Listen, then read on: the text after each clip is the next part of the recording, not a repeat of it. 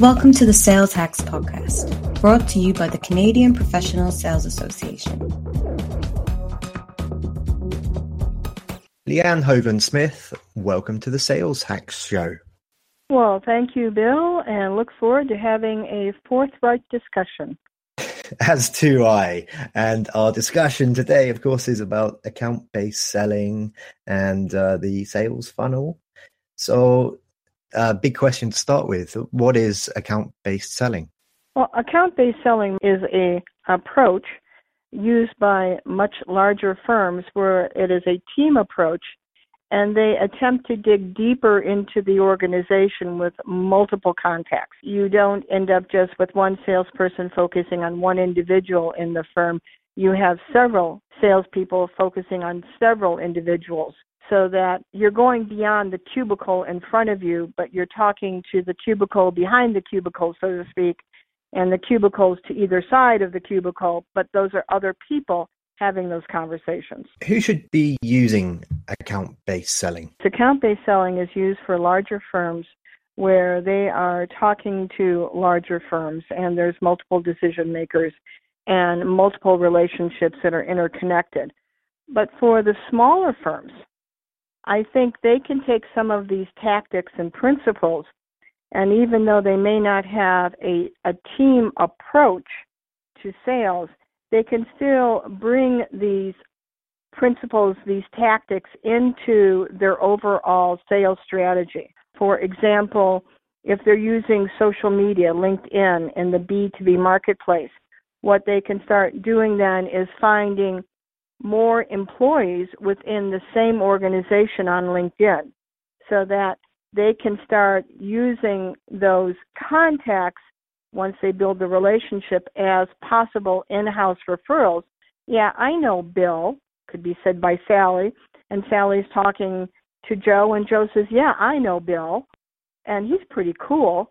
And that then allows a, a greater influence within that organization for the salesperson. Account based selling, of course, is is a very targeted approach, and it, it involves uh, a pretty deep understanding of the of, of the potential buyer, the potential client. What would be some of the tips that you'd offer in terms of going around and starting to define your ideal customer profile? I'm a firm believer in strategic planning.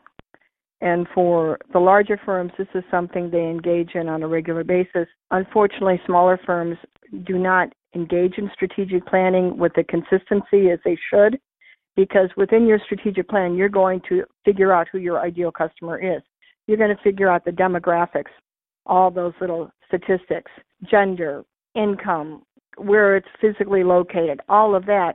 And then you're also going to dive into the psychographics, the why. Why is this person making these decisions? What does this person value? Those are the psychographics. And the psychographics are is critical regardless of if you're doing account based selling or if you're just doing one on one for the small businesses. And this is one of the advantages of understanding account based selling and really appreciating why you must have a customer profile or several customer profiles because you may have different customers who are buying your solutions for different reasons. Okay, so as part of that, once you've got those initial profiles and then from that perhaps different personas within target type organizations, how does one then go about building out their target account list, those people that they're chasing after? I'm a firm believer in relationship building.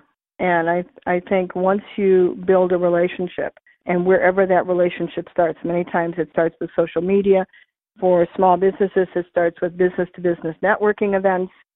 And then you just start building that relationship, listen to that person, that person may not be your best ideal customer, but that person may know somebody who is.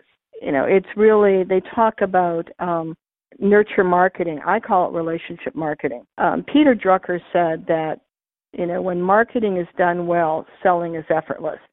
And I really believe this is true, regardless of what sales approach you're taking, that it is the key is relationships. Okay, let's let's uh, dive into that a little bit more then. In terms of the key performance indicators, uh, around account selling. Would one of those be, uh, I don't know how you quantify this, please explain it to me, uh, the, the intensity of the relationships that you're able to develop with key stakeholders at another organization, as well as the more tangible KPIs like, uh, like sales? Well, I think so. Um, I don't know if it can be quantified. However, if you have your and I think it's more like I've seen it like a spider web. You have the key person who you have the relationship with. As you build that relationship, you learn of other people in that organization or other people in similar roles in different organizations. And you know, you can start building those key key metrics. It actually end up being a key metric, you know, just like um, the fuel gauge on your dashboard is a key metric. Um, a key metric could be the economy for these small business owners. Um, that could be, you know, what what's happening locally. Is is it, you know, are sales going up? Are sales going down? So it, it's going to be very specific to that geographic location, I believe. So it's understanding your marketplace and then working to identify those key metrics. So research suggests um, to earn a sale, it's between four and 12 contacts. That's about 80%, everything I continue to read. So that could be a key metric. How many times have you connected with that person? What about this approach, which is uh, fairly uh, embedded within account based sales, which is having multiple touch points uh, from both sides, from the selling organization and from the prospective client. What, what, can that look like in terms of how does one, for example, delegate the responsibilities and the touch points for the the team members within the selling organization in that potential? I, I think this is I think this is where technology plays an important part and where you have a customer relationship management system, um, even for the smaller organizations, so that Tom knows what who Harry has spoke to, and it is reviewed. The challenge with uh, many CRM systems is that people don't put the information in, and if you know don't put the information in, you don't know what other people are doing. There's also the human nature of I don't want to share because I don't want someone stepping on my turf. So there has to be some understanding and some acceptance in the organization, especially in smaller ones where sometimes they get very aggressive for their own sales and they don't want and they really don't want to share. And they and i think sometimes they, this is a very short sighted perspective that if they were more willing to share and there was you know a very strong value statement supporting the organization they wouldn't be as fearful of sharing.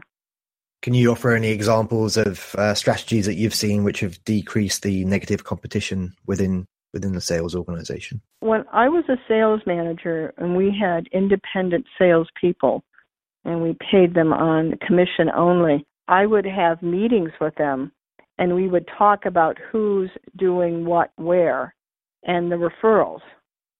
And what I encourage them to do, well, if so and so can make an entry into this company because our salespeople had different skill sets, and one salesperson was not being successful making that entry through an introduction, would you be willing to compensate him for some her for some of his or her time? If you have the attitude a dollar more from working with someone is a dollar more that I wouldn't have gotten had I not worked with someone, that works fairly well. You know, because overall the goal is for the company to be successful. And the goal then was to keep the competition out because in the industry that I came from, pipe valves and fittings, it got very competitive. People were working on very small margins. And so you really didn't want the competition to come in and start cutting ridiculously low margins to begin with. So I think communication is probably essential. And just finally, any any last two or three tips to kind of recap for for salespeople looking to um, maybe go into their first account based sales role, or perhaps a company looking to hone in and and, and target uh, key accounts as opposed to having a wider strategy in the past. Regardless of where you are, it's really critical to identify all the stakeholders. And I think sometimes this is an error with the smaller companies is they think it's just the purchasing agent. And they don't realize maybe the purchasing agent has a very strong relationship with the financial person. And there's discussions that are going on behind closed doors that the salesperson isn't aware of because the salesperson hasn't made an outreach to other people in the organization. And that outreach could just be as simple as saying hello to people as he or she is passing others in the business. I know from my experience, um, we had salespeople always calling on my boss, even sometimes, even though I was a purchasing manager, and they ignored me because they thought everything went through him. Little did they know that he would call me in and we would have discussions about is this a good product to bring in? Is this not a good product to bring in? What do we need to do? And it was very telling that when these people would walk by and they were totally clueless as to who all the stakeholders were involved in this buying decision. Okay, Leanne Hoagland Smith, that just leaves me today to say thank you very much for being the guest. Well, thank you for having me, Bill. Thank you for listening to the Sales Hacks Show. Learn more about the training and benefits from the Canadian Professional Sales Association at cpsa.com.